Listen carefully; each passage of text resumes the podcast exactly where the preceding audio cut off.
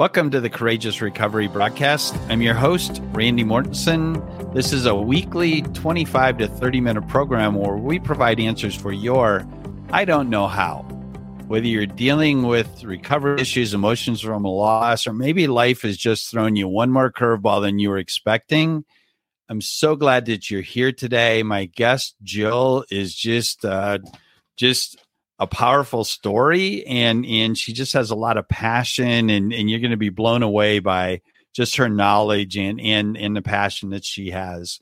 It is always good to see that we have people joining this broadcast literally from coast to coast here in north america. At last count we we had listeners in almost 30 countries and depending on how you're watching or listening to this if if there's an area for you to subscribe please hit subscribe or leave comments in the comment sections because we hugely value your feedback and and would love to to hear your comments as far as okay i have this question or or i love this or whatever that might be.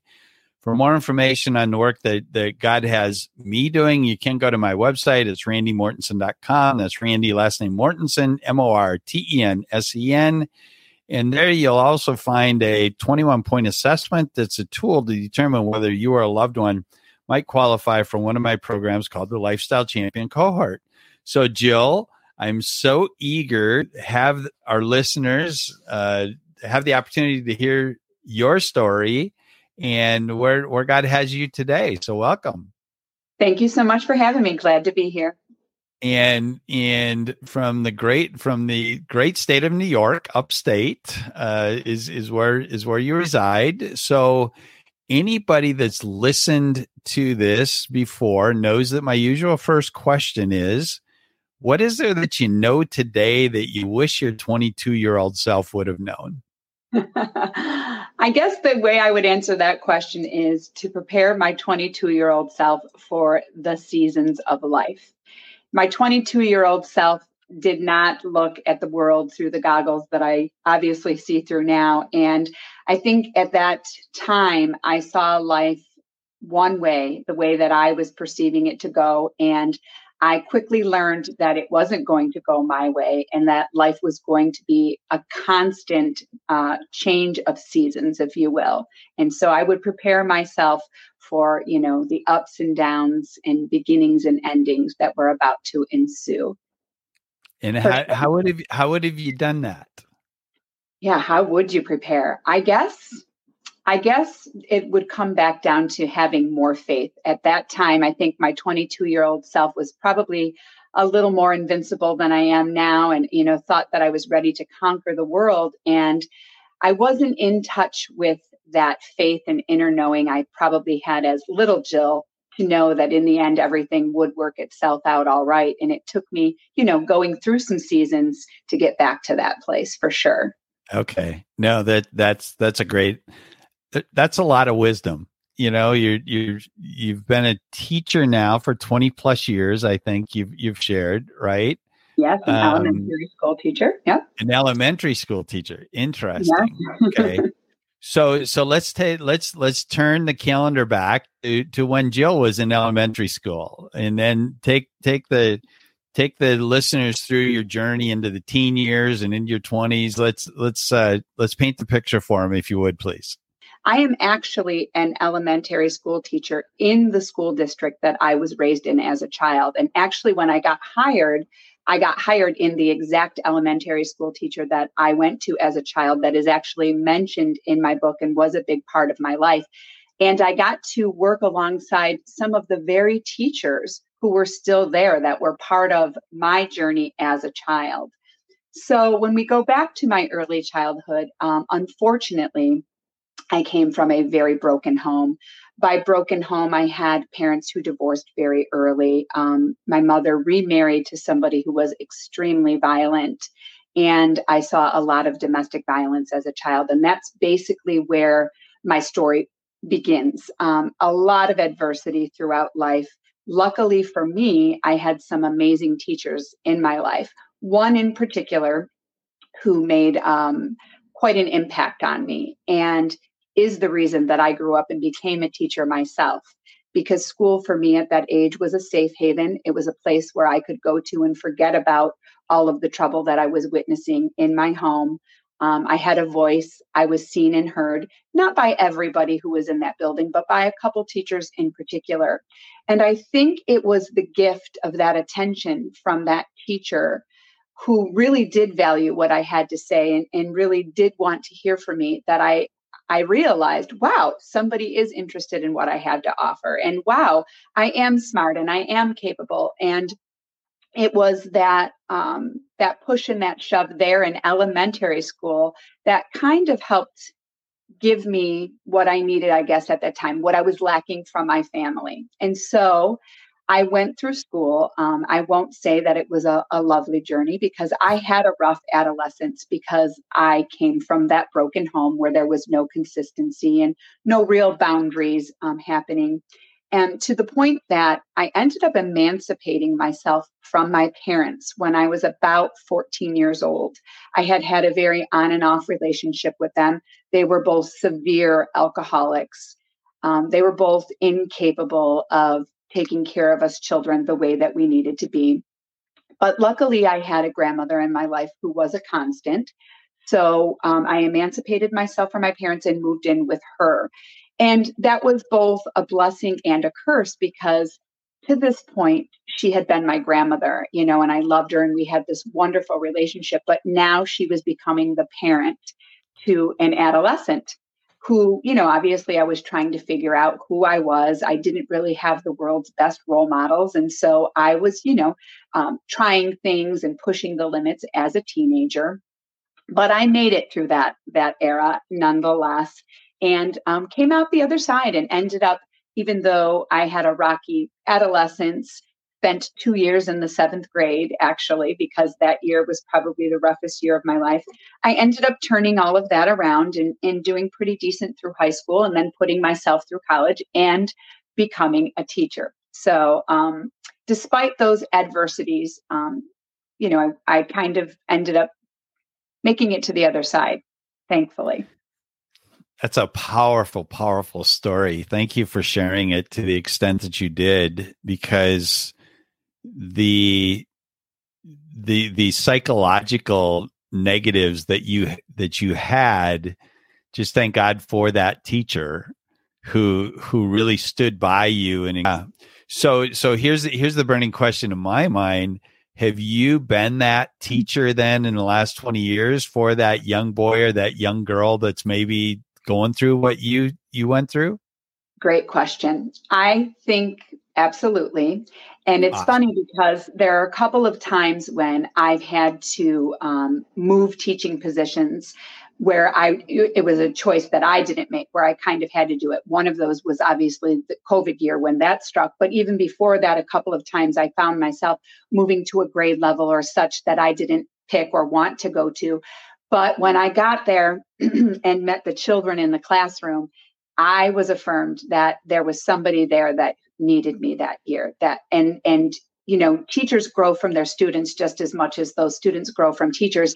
And i can honestly say in every year of my 23 years of teaching there has been a situation where a child and i have connected on that level where i can just say to myself boy did we need each other. Well done. That that, it, that it, it, it is such a great story that you went back to teaching teach in that same school that had such a huge impact on you. I mean, that's that amazing. That's it's a, a very small percentage yeah. of people that, that, that would ever say that. I'm guessing. I don't know right. that for a fact, but that would be my guess. Right? Right. Wow. Wow. And such an opportunity. So then, so then, I think you also said that your hubby of of many years uh, was was your middle school sweetheart. Even yeah, is that what yeah. you said? Yeah, so we so in in that rocky crazy adolescence that I spoke of, I d- met my husband who actually lived down the street from my grandmother. We started dating um, early on. We didn't get married until much later on, but we've been together for well over 30 years and married for 22 so uh, he's been part of the picture for a long time and he's another one of those constants one of those cheerleaders that i've had by my side thankfully um, I like to call them an angel sent. I have a few spiritual angels who are part of my life who I'm definitely blessed to have had by my side for a lot of what I went through. So in in how how was his upbringing? I'm just curious. Um, he also had parents who got divorced later on when um, he was a teenager, but they were both very loving parents and both okay. parents who made their children priorities. Yeah. Okay. Okay. But but you two are such a great match having endured what what you have. No no question. Yeah. Um, for sure. Okay, so so let's go then into university or into college. Were were you part of the party lifestyle and and and so on or not? I think I had it out of my system. I think I took care of most of that stuff in high school. So when I got to college, it was funny most of the people that we were meeting were just exploring for their first time and i was kind of like yeah i got this out of my system. I think i'm i'm okay. My husband at that time went away into the army for a couple of years so i got real serious in college and really worked on my grades and and in doing well. I went to a two year school first and uh, t- turned that then turned that degree into a four year degree and pretty much got hired right out of um, my four years of schooling. So I was working a full time job um, and going to school for my master's. And then I became pregnant with my first daughter. So that was, it was a lot, a lot going on there when I first started my career out. But of course, I wouldn't change it for anything. It all worked out exactly as it was supposed to. Yeah. I, I, I, w- I will tell you that you not having the party life in in college was was not what I was expecting you to say.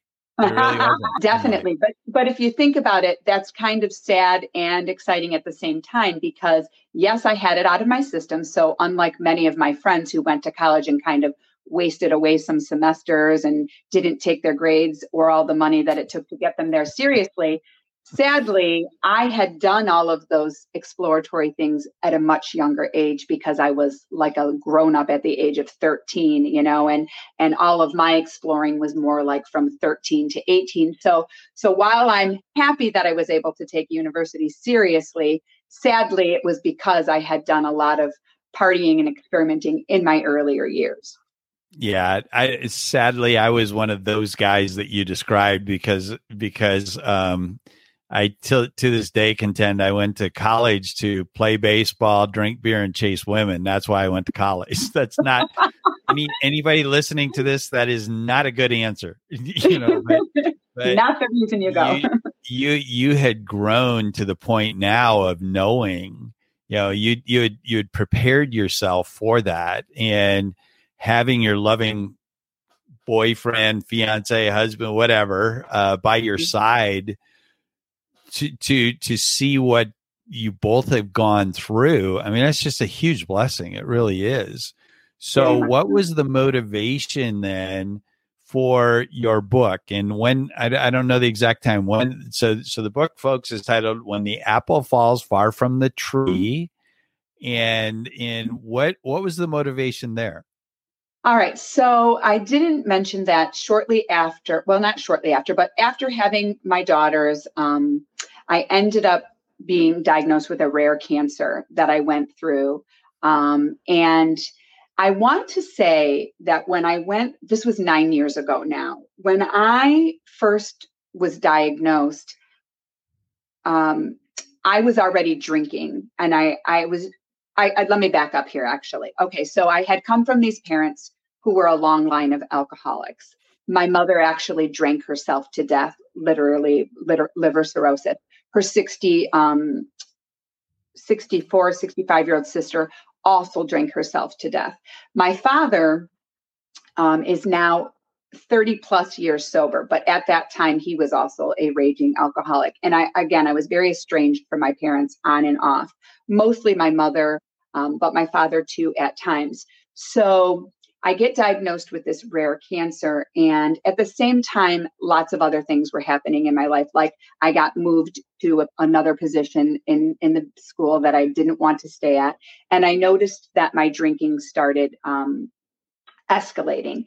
And uh, it got to the point where um, I realized I was kind of slowly turning into my parents. I kept telling myself that it wasn't the same because they they were like the um, raging alcoholics where they would either get violent or one would be crying. And i was just the good time drinker you know? I would drink and everybody would love me. I would be singing karaoke and i would be entertaining and i would be the last person in the house and so i kept telling myself that it wasn't a problem but then i started realizing that over the course of the years my cancer and this change in position that I was just turning to alcohol more and more and more. And obviously, as that was happening, I was suppressing Jill more and more and more, and I was losing touch with myself. So, three years ago, I had a girlfriend, a best friend, who said to me, Hey, I'm reading this book, and boy, does this lady remind me of you. And the book was called A Happier Hour by Rebecca Weller and it was about her sobriety journey. So I grabbed the book and I start reading it. And lo and behold, there's a mirror reflection in this main character in this book. And I'm like, oh my gosh, this is me. And it's all about how she was just the life of the party and just trying to keep up. But she didn't realize that she was addicted to at least a bottle of wine every night. And I was like, wow, this is definitely me. So at the end of the book, there was um, a buy-in to her 90-day sobriety coaching program if you wanted to and it was like a measly $199 or something you know i spent that on wine easily in a in a month's time you know so i'm like okay or in a week's time point, you know so at this point um it was at the point where my daughters were young adults like in their late teens and you know, I felt like I was really just showing them that you need to have alcohol to have a good time. And I'm like, whoa, whether or not I'm a hot train wreck drunk or a good time drunk, I'm still showing them that alcohol has to be part of our life. So I decide I'm going to buy into this program, which I do. And it ends up becoming this huge spiritual awakening. This 90 day sobriety program has now turned into three and a half years. And to get back to your initial question, this is what afforded me the ability to finally write the book. So I had gone through this whole life of, you know, I didn't touch on the details, but you know, my book encompasses some some really crazy beginnings. For example, it opens up with me, my three-year-old self, and my father broke my leg, and I'm telling the story of how my father broke my leg. It tells the story of some horrible things that my mother did to us as children, some horrible things that we had to witness. And my whole life, I had been I don't want to say bottling up, but carrying these stories around with me, if you will. And now, when I look back, I feel like maybe nine years ago, when I was diagnosed with cancer, that was really the beginning of my spiritual awakening. That was really where I started getting back in touch with little Jill and my inner faith. And I started recalling and remembering that when I was a child and I was going through all of these adverse things, I had a self loyalty to myself. I had a little inner compass of, you know, my inner faith, and it was time to get back in touch with that. And so I began writing the story first and foremost because I thought I was just extracting it. Like things would feel a little less heavy if they weren't bottled up inside me and I could just get them out onto the paper. But I never in a million years thought that I was really writing the story for an audience to the point that I didn't even have any marketing or anything, a book launch, nothing set up. I'm just writing the book and I was going to self-publish it. Well, as as I got closer to the publishing, you know, of course I was doing t- some promoting to my close family members and my close friends. I wanted some people to buy my book and give right, me some right. feedback about it.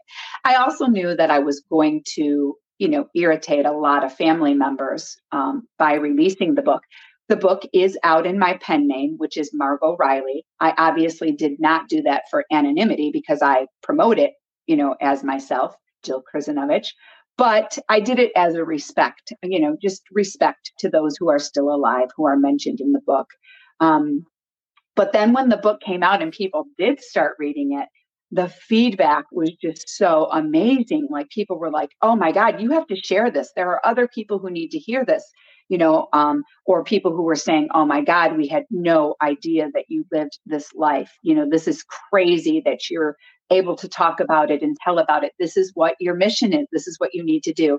And so that all just became the path, the permission slip, if you will, for me to really say, okay, this is what happened. And guess what, guys? I still got to the other side of it. And here's the tools I used. And you can use some of these tools. And it, it it's turned more into a mission now. That's awesome. And and so so folks, her website is actually justbeingjill.com.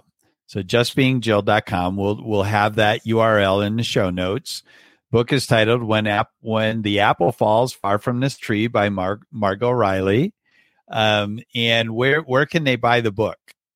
The book is available at Amazon.com, so I encourage anybody to go there. You can also, if you go to my website, justbeingjill.com, there is a tab at the top that um, says my book and it'll give you a little bit of information about it. If you sign up for um, my website, just to be a subscriber to the website, you can get chapter one for free to see if it's something that you're interested in. And um, on there, there's also the tab where you can get it at Barnes and Noble, Amazon, or you can buy okay. it from Balboa Press directly. Yep. Okay, so there's there's no doubt a, a lady listening to this that is wondering, okay, I'll buy the book. Um, how do, how do how do they get in touch with you? Are you open to them reaching out to you in some manner to to touch base? Absolutely. Um, there is a uh, several spots on my website where you can reach out to me. You can also find me. Um, there is a Margot Riley author page on Facebook. I love when people reach out and want to share stories or ask questions. In fact, I encourage it. I did just finish a six month life coaching program. So in the near future, I'm hoping to have some containers or courses where I can connect with other people who, you know, definitely want to make some changes and make some pivots as well. Perfect. Perfect. So again, that's just being Jill. It's the J and the I get a little confusing when you use all lowercase, but we'll we'll clarify that. Now we'll also share your Facebook page uh, in in the show notes if you're okay with us doing that. If they want to come and and sign up there. And, and, folks, if you've listened before, you you know that from time to time I start one of my uh, programs that's an eight week program called Lifestyle Champion Cohort we use Zoom technology for the 90 minute weekly meetings. The first 30 minutes is teaching. There are three phases. Phase one is evaluate, phase two is equip, and phase three, now that you've figured out how to be clean and sober or change those compulsive destructive behaviors, phase three is how do you enjoy? And so it's evaluate, equip, and enjoy. For more information, it's real simple. You can just text champion to 66866. That's champion to 66866 and as I mentioned before, there is a 21 point assessment on the front page of my website at randymortensen.com. And that will determine, help you to determine whether your struggle is mild, moderate, or severe case. If you're mild or moderate, you're a good fit for this program. If you're a severe case of, of whatever you're struggling with, then I've got a great network uh, globally that I'm happy to make some references for you. So, Jill, as we've we've got just five six minutes left here, but I I really what what's on your heart to share with that thirty year old mom that that's got a couple of beautiful daughters or a couple beautiful kids. She came through some tough stuff herself. Um, maybe you know she's in a great, a good marriage. I won't say great. Maybe she's in a good marriage where she's struggling a little bit with with some habits of the hubby. But let's forget about that part. Mm-hmm. What what would you say to that mom who's had a rough road? She's now got two kids. She's a little bit overwhelmed, wondering, am I good enough to be a mom to these two kids? What would you say to really encourage that mom? I say to her and to anybody really who is struggling to go deep and do the work. I think, you know, just hearing you talk about that program that you have together out there, there's something out there for all of us. And there are so many people who have the same struggles. You have to find where your connection is. You know, for me, it was that little 90 day program at the end of the book. For my brother, it was the 12 step program to get him clean and sober. My father had the strength to just do it cold turkey without anybody.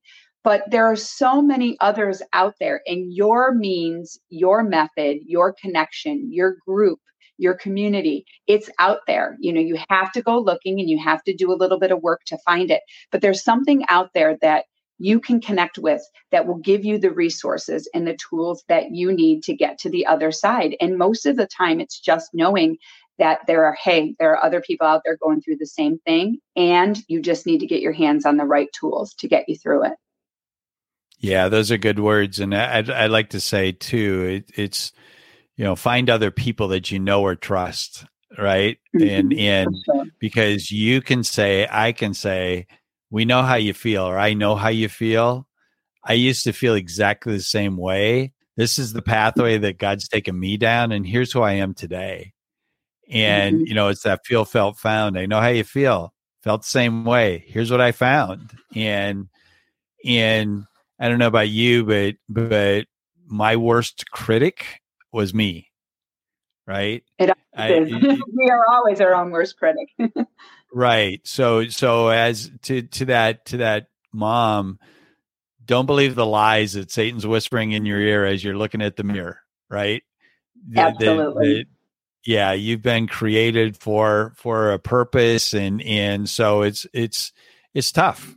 Eh, it's those tools you know. to get you back to your authentic voice and you're right. It's that it's when that voice of the world takes over. And we all, you know, we we all fall to that at some point but um, especially when you're a mother and you're you know trying to manage your home and your job and your children and you know uh, my children are grown now but little kids little problems big kids big problems there's so much truth to that. And so we really have to empower ourselves. Yeah being equipped is is imperative. There's no question about it folks if if you if you're struggling today or you know somebody is struggling or maybe one of your loved ones is is battling a compulsive destructive behavior please don't wait another day to to reach out for help. As as Jill was saying, there there are many options available. If you're interested, you can reach out to my office number, which is 321 757 HOPE. That's 321 757 HOPE, because those 107,000 plus people are husbands, wives, sons, and daughters of somebody who loves them. And, and, and that's a huge loss. So, Jill, as, as we, as we wrap up, what would, what how about that teacher that's maybe struggling a little bit with the pressures of having a room full of kids and psychologically they're just not where they want to be what would you say to encourage that elementary school teacher well, again, it comes back to that self care. And so I encourage them to do what they need to do for their own mental capacity because you can't give what you don't have. But I think we as teachers have to remind ourselves way back to that beginning as to why we got into the profession in the first place. And if we go back to what that spark was initially, we know that it's our duty and we know that we're making changes. And we have to remember that there's one kid in that building that day that needs to see our smile or needs to hear our encouragement. That's our purpose, or at least a big part of it. Wow. It's all about that one. It's all yeah. about that one. Yeah. One. All right. Well, folks, I hope you found this information helpful today. You can look for the replay to be available on the various online outlets for podcast, Buzzsprout, Apple Podcast, Spotify, Google Podcasts, and many others. I just want to close with this. Have a blessed day and be extraordinary today.